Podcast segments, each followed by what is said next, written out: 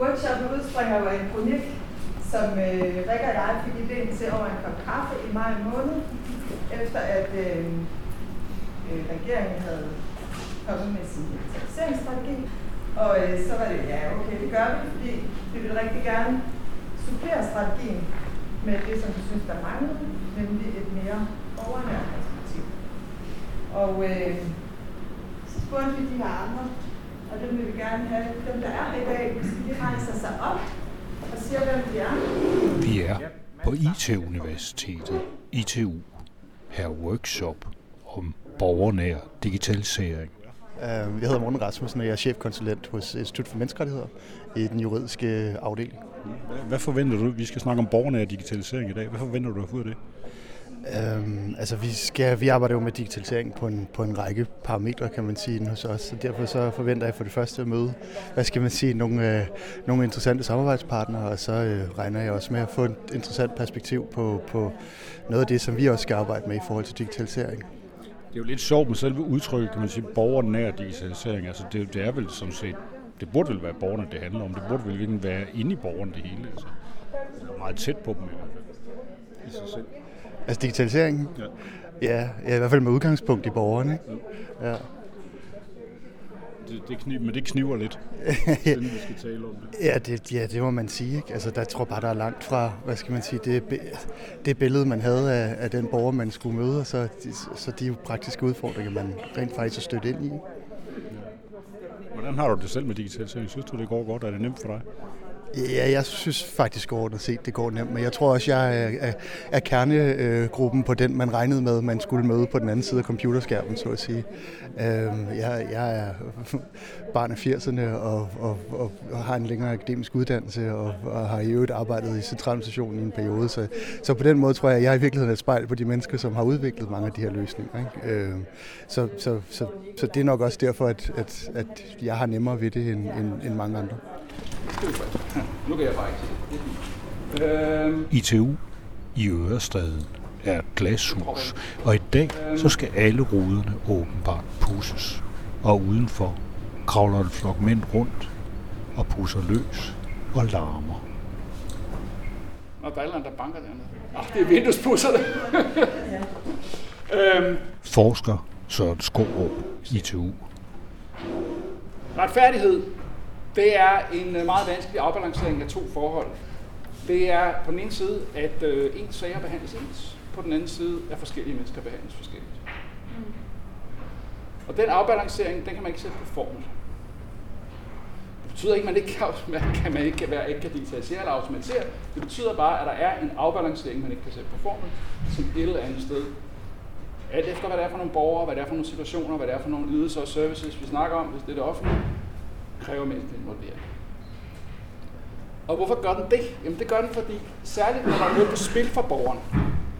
Og der kan være noget på spil ved, at det er en ydelse, man virkelig har brug for, eller der kan være noget på spil ved, at, at der er noget identitetsmæssigt på spil. Jeg har interviewet rigtig mange borgere, der søger kontanthjælp, og det er stadig stigmatiserende at søge kontanthjælp i Danmark, og for dem er det rigtig vigtigt, at der er deres identitet og selvforståelse også på spil. Så når der er noget på spil for borgerne, så kan det være vigtigt at have mulighed for at træde i karakter som individ og blive anerkendt som en værdig medspiller i løsningen af problemet eller opgaven.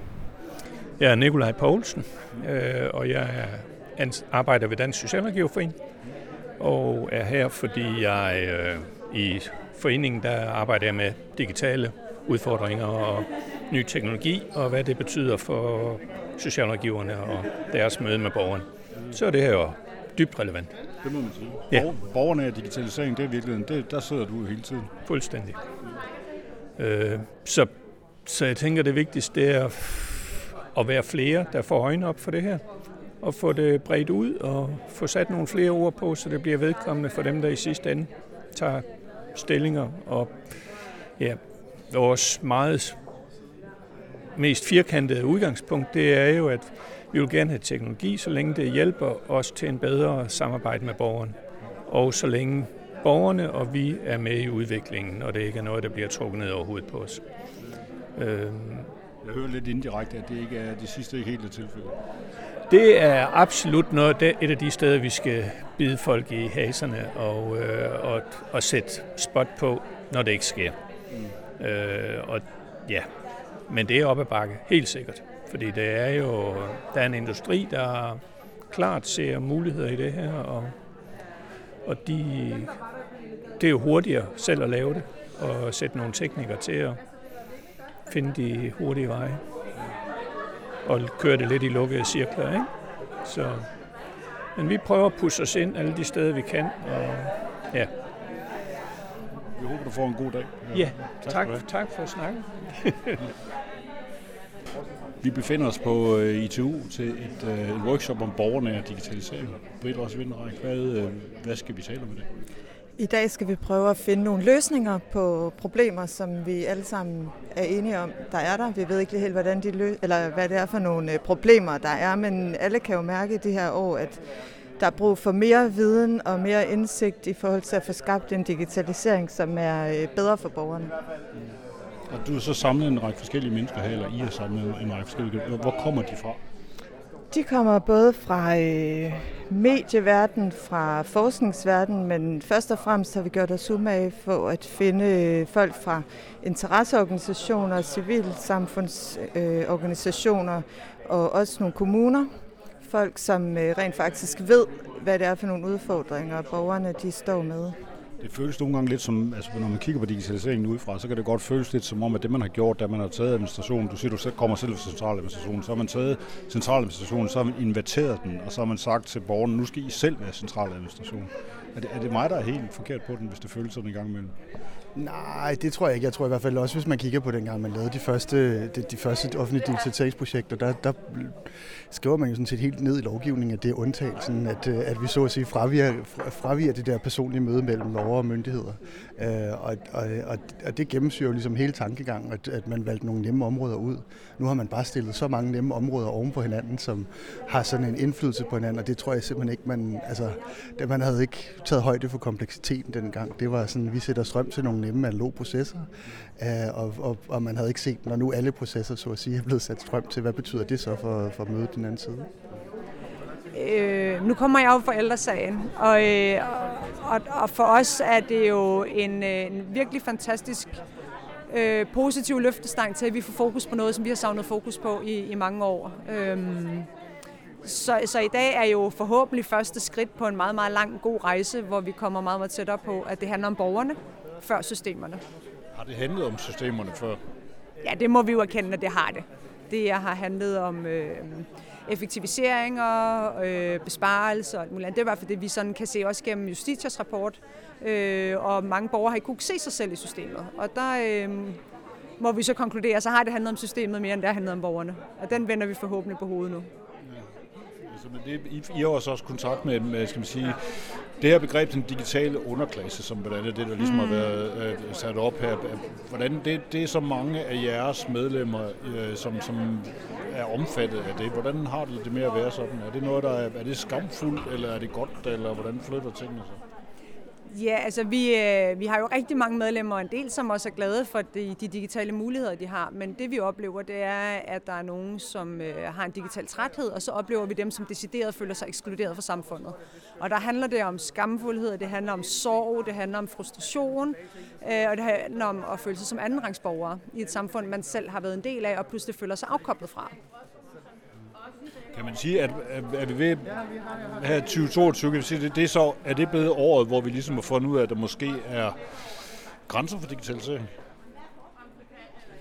Det er i hvert fald året, hvor vi har fået øjnene op for, at vi skal tale om digitalisering på en helt anden måde, end det vi har gjort øh, hidtil der er, jo, der er jo stadig masser af digitalisering kan, og som vi glædes ved. Der er meget, hvor vi også har talt om i dag, hvem har lyst til at stå i kø nede ved borgerservice for at skifte læge, hvis man kan slippe for det.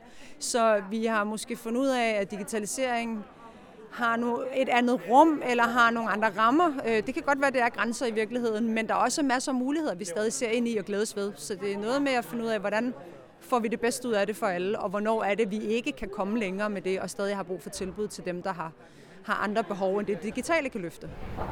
Og det bringer så videre til det andet tema i det her lille indlæg, som er digitalisering. Hvad det er for noget. Og allerførst, og det, det synes jeg er vigtigt at få sagt, altså vi står her, øh, mig og Britt og Rik og andre, Rik og andre, og, og problematiserer alting. Ikke? Kan vi ikke se alle fordelene ved digitalisering? Jo, selvfølgelig kan vi det. Øh, jeg har arbejdet med digitalisering hele mit arbejdsliv, og jeg synes, det er vanvittigt spændende, og jeg, og jeg kan se masser af muligheder for, hvor vi ikke har digitaliseret endnu, eller ikke har digitaliseret godt nok. Men der er rigeligt med interesser, der roser digitaliseringen, øh, og den måde, vi har digitaliseret på i Danmark. Vi har det med at klappe os selv på skulderen ustandsligt. Øh, vores rolle, tænker jeg, øh, nu siger jeg vores, så tænker jeg som forsker, det er at se de problemer, beslutningstagerne ikke har lyst til at tale om, og komme med løsninger på. Så, så det er ikke, fordi afsættet her er negativt. Kritisk er ikke det samme som negativt. Det håber jeg, alle er med på. Vi har talt om borgernær digitalisering i dag. Øh, hvad er det for dig? Borgernær digitalisering er digitalisering, som udspringer af borgernes behov øh, og borgernes efterspørgsel. Altså, hvad er det, en borger i det her land forventer sig øh, af sin, øh, sin stat og sit samfund? Øh, det er nok det, det primære. Hvis vi går ned sådan i det mere øh, øh systemspecifikke øh øh, øh, øh, forhold, så er det øh, i min oplevelse, at borgerne efterspørger øh, sikkerhed. De vil vide, hvad det er, der foregår. Og tryghed, det vil sige, at de vil også være trygge ved, at det, der foregår, er også det, der skal foregå. Og det vil de gerne være informeret om. Vi har siddet her i dag og talt om forskellige folk, der har lagt forskellige ting frem om, om de her ting, og det ender så et eller andet sted. Du sidder med det til daglig virkelig på to fronter, fordi du sidder både som borgerrådgiver, og du sidder også i øh, uh, Dataetisk Råd, øh, de her øh, sammenhæng der. Hvilken rolle kommer Dataetisk Råd til at spille i de her, altså til, i forhold til borgerne og digitalisering i fremtiden? Jeg håber selvfølgelig, at, at, at alle, både øh, myndigheder og øh, regeringen og øh, Christiansborg, Øh, Øh, kommunalbestyrelser og alt, hvad vi har af, af aktører på det her område, at de vil tænke dataetisk råd ind, fordi vi, øh, øh vi sidder øh, 15 personer og øh, evaluerer på øh, den danske digitalisering ud fra nogle etiske standarder øh, og kommer med anbefalinger til, hvad, hvad vi ser som udfordringerne og løsningerne i forhold til den digitalisering, der foregår, både i forhold til, hvor vi digitaliserer og hvor vi ikke digitaliserer. Du har faktisk også, du, noget af det, du fremlagde her i dag, det var jo faktisk netop at sige, at man kunne forestille sig, at man ligesom skulle forbi nogle instanser, før man lavede en ny digitalisering af et eller andet, og hvor det så for eksempel kunne være dataetisk råd, der kom ind over, ligesom skulle vurdere, om det her det giver mening eller ej. Der er mange dygtige øh, folk øh, på det her område. Vores øh, bidrag kan, kan være som udenforstående, fordi vi ikke er en del af, af regeringsapparatet eller af, af myndighedsapparatet, at komme udefra med nogle objektive, neutrale vurderinger af ting. Og det, det håber jeg da meget også fremover, fremover at, at man vil benytte sig af, hvis man er beslutningstager i forhold til digitaliseringsdagsordenen. Mange tak til Johan Busse fra Data Etisk Råd. Jeg står sammen med Mads Samsing fra øh, HK og du er næstformand. Øh, du har også deltaget i den her øh, workshop omkring borgernær digitalisering. Hvad er det for noget, hvis du skal bruge i din, øh, din optik, borgernær digitalisering? Jamen, borgernær digitalisering er jo, øh, det handler jo egentlig om, at, at borgerne skal kunne se sig selv den digitale omstilling, der er i hele samfundet. Og det er jo i bund og grund det, det handler om. Fordi der er jo sådan et sted mellem en fjerdedel og en femtedel siges at, øh, at være digitalt udsatte, og sådan set hægtet af den udvikling, der er. Og det går jo også ud over øh, deres oplevelse af, hvorvidt det foregår, øh, eller risikerer at gå ud af det, over deres oplevelse af, hvorvidt det foregår retfærdigt. Øh, nogle oplever, at deres retssikkerhed trædes under fod, og det er dybt, dybt problematisk. Det skal vi have gjort op med. Så det at prøve at snakke borgernær digitalisering, er jo også et svar på, at den digitaliseringsstrategi, der kom fra hele Danmark, fremlagt af, af regeringen, at det er jo sådan, for lidt karakter en erhvervsstrategi mere end en samfundsstrategi. Du, siger, det, det, du mener, de har glemt menneskene? Jeg mener de, de, ikke, at de har glemt menneskene, men jeg mener ikke, at de tager afsæt i menneskerne. Hvis vi skal have øh, fremtidig digitalisering, når den skal være borgerne, hvad, hvordan kunne man sikre, at den bliver det? Jeg tror, noget af det, der er rigtig vigtigt, det er øh, at sørge, at sikre en, en langt højere grad af, øh, borgerdeltagelse i, i digitaliseringen, også allerede i idéfasen. Hvad er det egentlig, vi gerne vil? For at sikre, at digitaliseringen understøtter det, vi gerne vil, i stedet for, at den virkelighed, vi lever i, den bliver presset ind i en, øh, i en digital øh, sammenhæng og digitale systemer. Så skal vi bare finde ud af, hvad vi vil så skal vi finde ud af, hvad vi vil, og det er jo en samfundsmæssig diskussion i stedet for en IT-diskussion, i stedet for en digitaliseringsdiskussion. Så er det en samfundsdiskussion, og så skal vi digitalt understøtte det. Øh, og det er jo en samfundsdiskussion, en bred samfundsdiskussion, som vi har hele tiden og skal have hele tiden, men det skal også være drivende for den digitale omstilling, i stedet for at den digitale omstilling bliver styrende for, hvor vi bevæger os hen som samfund. Parallelt med, at vi har digitaliseret, så har vi også reduceret adgangen til kompetente fagpersoner, til helhedsorienteret vejledning og til hjælp, der går ud over det snæverst tekniske og hvad man kan læse på bordet. Det er simpelthen blevet sværere at få den hjælp. Og teknologien i sig selv er jo heller ikke neutral. Den er skabt ud fra nogle bestemte antagelser om de problemer og opgaver, den skal løse. Og den er primært skabt ud fra et systemperspektiv og ud fra en byråkratisk forståelsesramme. Og det gælder som også en del af de løsninger, man finder i det private. Den er også skabt ud fra sådan en byråkratisk forståelsesramme. Og så iscenesætter teknologien borgeren på en særlig måde. I det offentlige typisk som leverandør af data til en black box byråkratisk proces, og ikke for eksempel som en ligeværdig samarbejdspartner. Det at, man, det, at man afleverer data i en digital blanketløsning, det, er, altså- det opleves ikke som, at man er medinddraget i noget som helst. Fordi samtidig siger man, at borgerne er jo medproducenten af. Det tror jeg ikke, borgerne oplever. Nå, hvad skal vi snakke om? Birgitte Art Eriksson, du kommer fra Justitia, og du har været, i virkeligheden været en af dem, der har kickstartet den her debat omkring borgernær digitalisering i kraft af en undersøgelse, du har lavet. Ganske kort, hvad det, det der er det centrale i det, som jeg forstod også det, du har lagt frem i dag, så handler det om, at der er en meget stor gruppe af befolkningen, som simpelthen er uden for det. Kan vi få et tal på, hvor meget handler det om? Det handler ifølge min rapport om 20-25 procent af den voksne befolkning. Jeg ved godt, at Digitaliseringsstyrelsen og KL tidligere er kommet med et lidt lavere tal, nemlig 17-22 procent af den voksne befolkning. Men der er altså også nogle mørketal, har vi fundet ud af i nogle analyser, vi har lavet om digitale straffeprocesser. Nemlig borgere, som ikke er, og heller, heller ikke har udsigt til at blive digitale, men som ikke har formået at kunne søge om fritagelse, fordi de simpelthen ikke har ressourcerne til det. Mange af dem, vi talte med, som er meget udsatte borgere, skal det også siges, de vidste ikke engang, hvad e-boks var. Ja, det vil sige, at altså 20-25 procent af den voksne befolkning, det er så godt en million mennesker.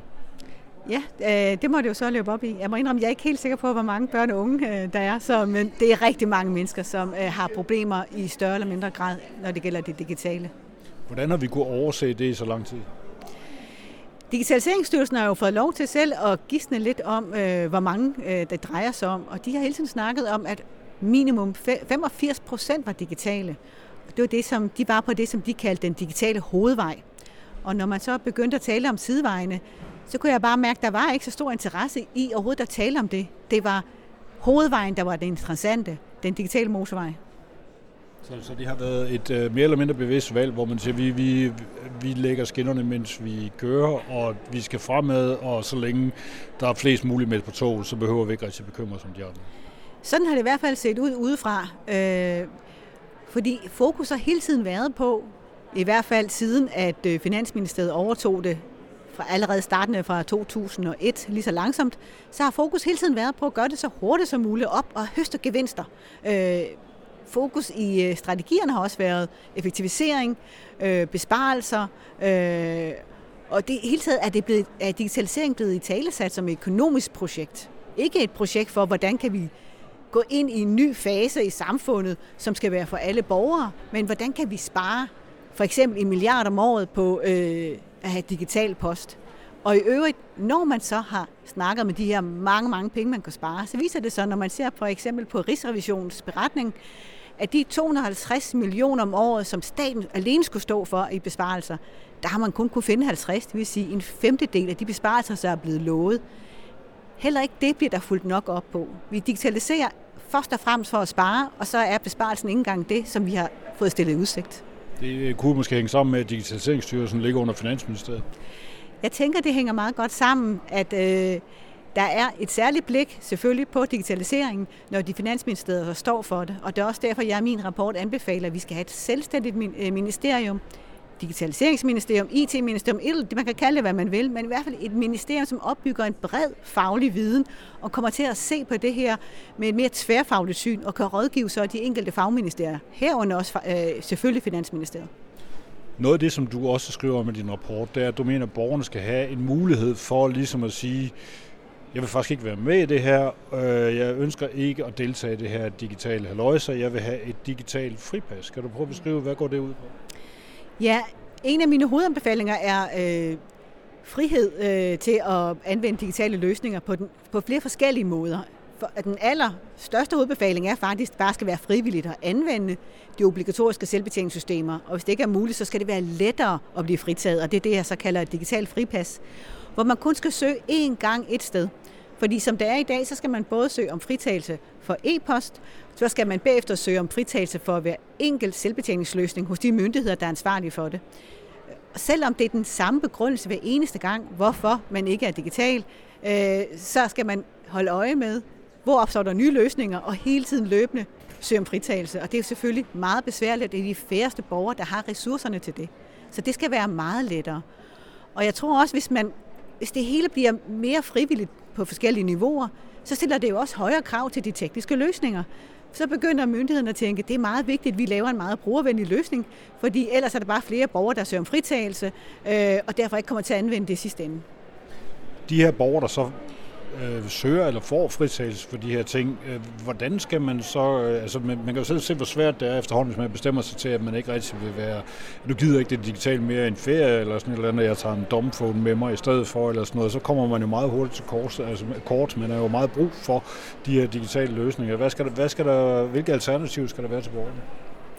Altså allerede i dag er der jo pligt til, at der skal være et analogt alternativ for de borgere, der er fritaget.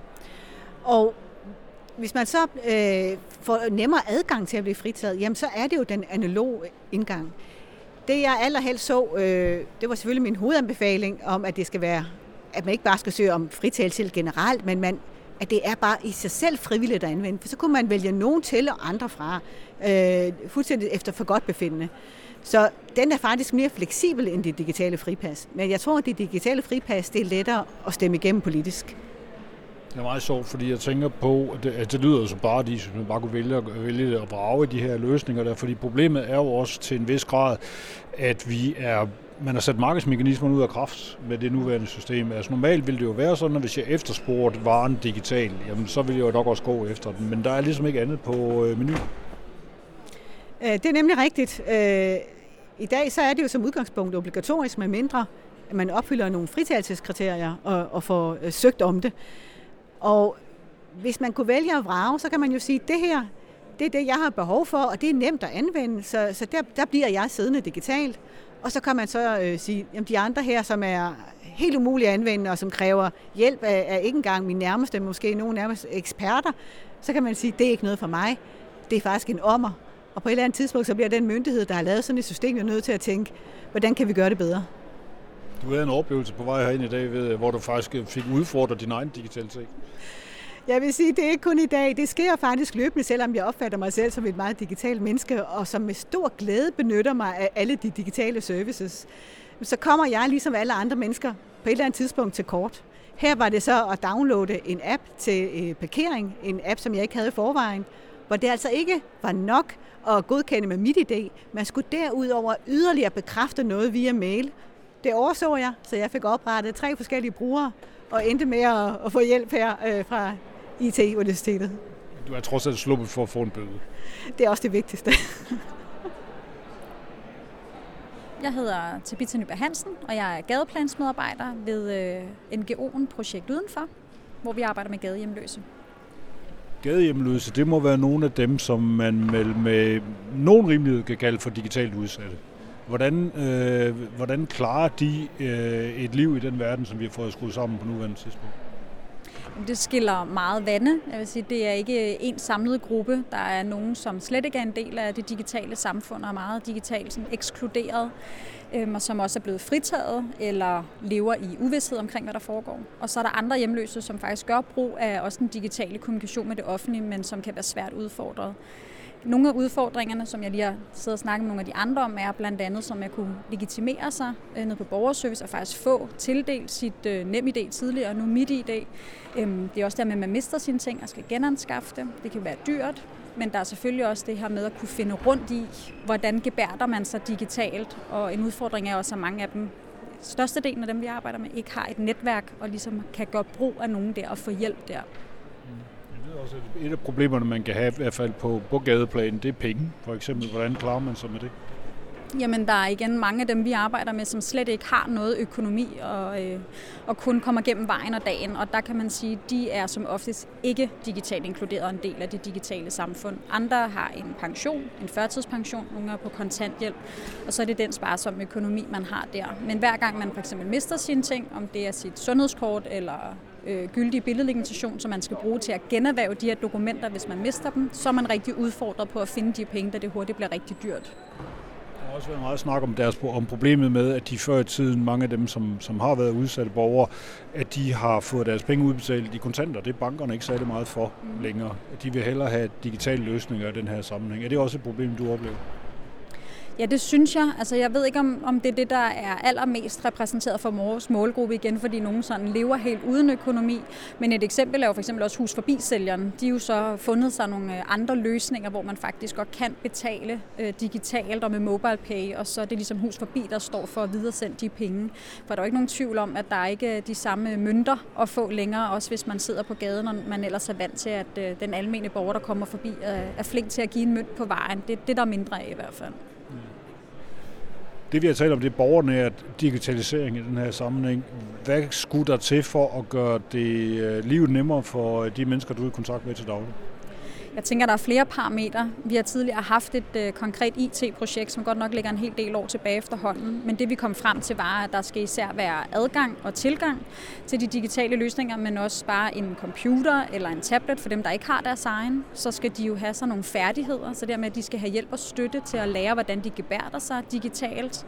Øhm, også med at han lærer at bruge de forskellige øh, digitale midler, altså en computer eller en iPad eller en telefon. Øhm, og så skal der selvfølgelig være en motivation, de skal forstå, hvorfor det skal give mening for deres liv, og der kan i den grad ligge en, en stor udfordring i det.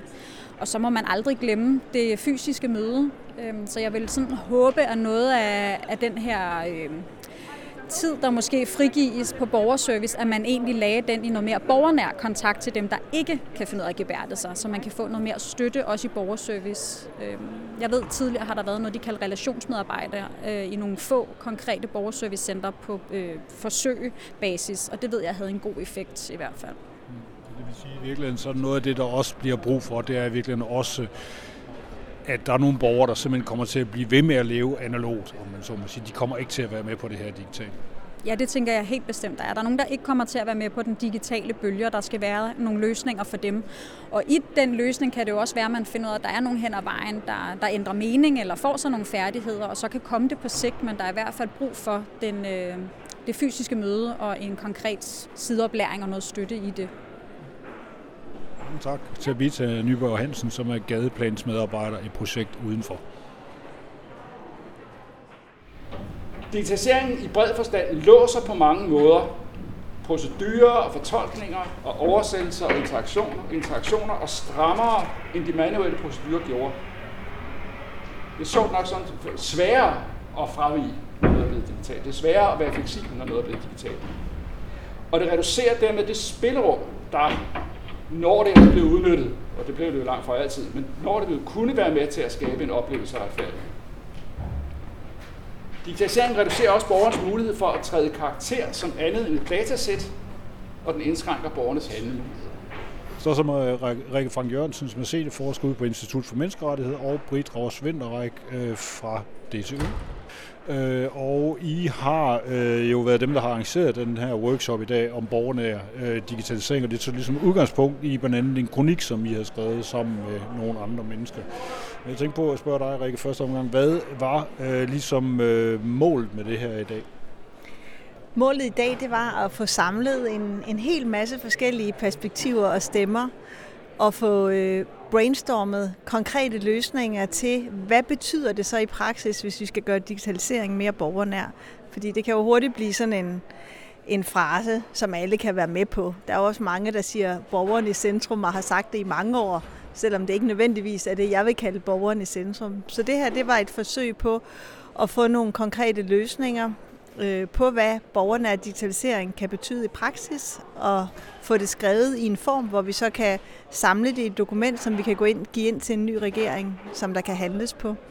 Altså det er vel nu, nu til, I kommer fra hver jeres øh, område, du for Institut for Menneskerettigheder og så videre, men er det ikke relativt nyt, at man ligesom synes, man er nødt til at altså man decideret aflevere sådan et, øh, hvad skal man sige, sådan et, et aktionspapir, eller hvad man nu skal kalde det, sige, det her, det kunne vi godt tænke os. Hvorfor er det, er det så vigtigt lige nu, at man får gjort noget ved det? Altså jeg synes, det er den her dagsorden omkring digitalisering og hvordan digitaliseringen kører i Danmark, og fra mit perspektiv, hvem der bliver ladt i stikken, og hvordan man får den enkeltes rettigheder, værdighed, handlemuligheder og selvbestemmelse tænkt ind. Det er en dagsorden, der har været i mange år. Men jeg synes, der er kommet sådan en anden, hvad skal man sige, den er blevet mere nødvendig og gennemtrængende i takt med, at vores samfund bliver mere og mere digitaliseret, og det er blevet mere tydeligt, at der er rigtig, rigtig mange mennesker, der betaler en pris for det, og oplever sig selv som udenfor på forskellige måder, og ikke på den måde kan, kan øhm, udøve deres demokratiske medborgerskab i det her lille, rige velfærdssamfund, vi lever i. Og det synes jeg simpelthen er for dårligt. Når det er sagt, så synes jeg også, det er vigtigt at sige, at det ikke kun handler om nogle bestemte sårbare grupper. Altså, der bliver jo ofte peget på, at så er det måske ældre, der er særligt udfordret, eller det kan være folk med funktionsnedsættelser af forskellige art, eller folk, der i øvrigt er socialt udsat i samfundet. Men at det vi også gerne vil pege på her, det er, at der er også nogle strukturelle problemer i den måde, man laver offentlig digitalisering på, som gør, at det, at, at det rammer rigtig, rigtig bredt i dem, der bliver udfordret i forskellige aspekter af deres liv, og det kan i princippet være os alle sammen. Ja. Ja, fordi det der, man plejer at sige, det, det, det der med, at de, de gamle, de dør nok lige om lidt, og så kommer der en ny generation, og de er helt vildt gode til det her. Der er nok en tilbøjelighed til, at man ligesom glemmer, at man også selv bliver gammel, øh, og, og tingene måske kører fra en i den her sammenhæng. Øh, Britt Ross, nu, nu har vi har været igennem den her dag. Hvordan, øh, der er kommet lidt resultater ind, øh, og du har fulgt med i de der forskellige øh, grupper der. Kan du løfte sløret en lille smule for, hvad der måske kommer i nærheden af de her politikere lige om lidt, når de engang får dannet en regering?